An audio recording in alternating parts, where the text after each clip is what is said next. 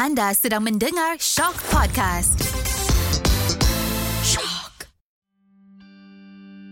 Bila kita melihat sebuah cermin di hadapan kita, kita akan melihat bayangan refleksi yang cukup mempesona. Ya, bayangan itu adalah diri kita sendiri. Apakah yang mungkin anda katakan pada bayangan tersebut? Jom dengarkan di sebalik cermin versi podcast.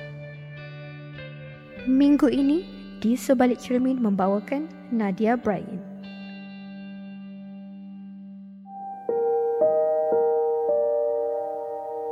Okay, soalan pertama. Masih ingat lagi tak momen ada pertama kali buat keputusan untuk berkecimpung dalam dunia seni sebagai seorang pelakon? Of course ingat. Uh, masa tu umur masa kecil lagi memang nak jadi pelakon that's why I umur 16 tahun I terus pergi belajar tentang beauty and then I further my study in theatre performing arts sampai broadcasting uh, my degree in broadcasting. So memang waktu kecil lagi lah. Hmm. apa kekuatan tentang diri Nada yang paling Nada suka? Uh, I rasa I ni seorang yang positif.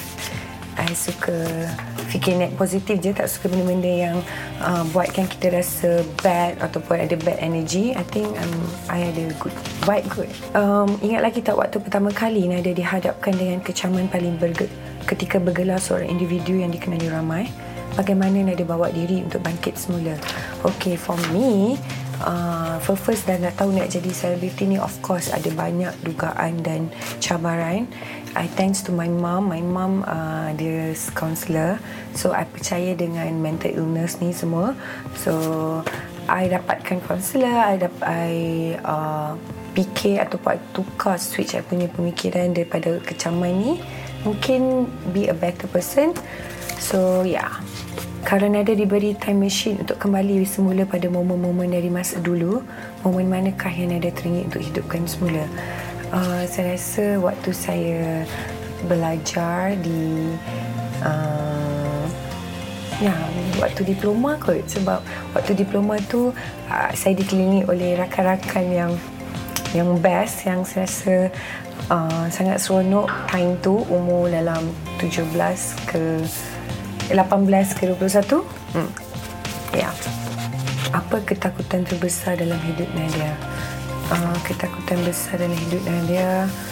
Hmm, I rasa I takut.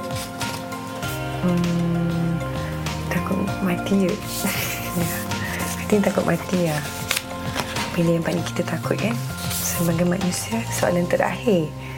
Apa yang Nada nampak dalam diri bila tengok cermin ni? Wow I nampak ni. Cik saya nampak seorang wanita yang berdiri di depan ni yang uh, sentiasa uh, looking forward, nak maju ke depan, tak nak give up, apa pun kecaman, dia tetap dengan diri dia, fokus, stay positive and ingat family je. Yeah. Ting.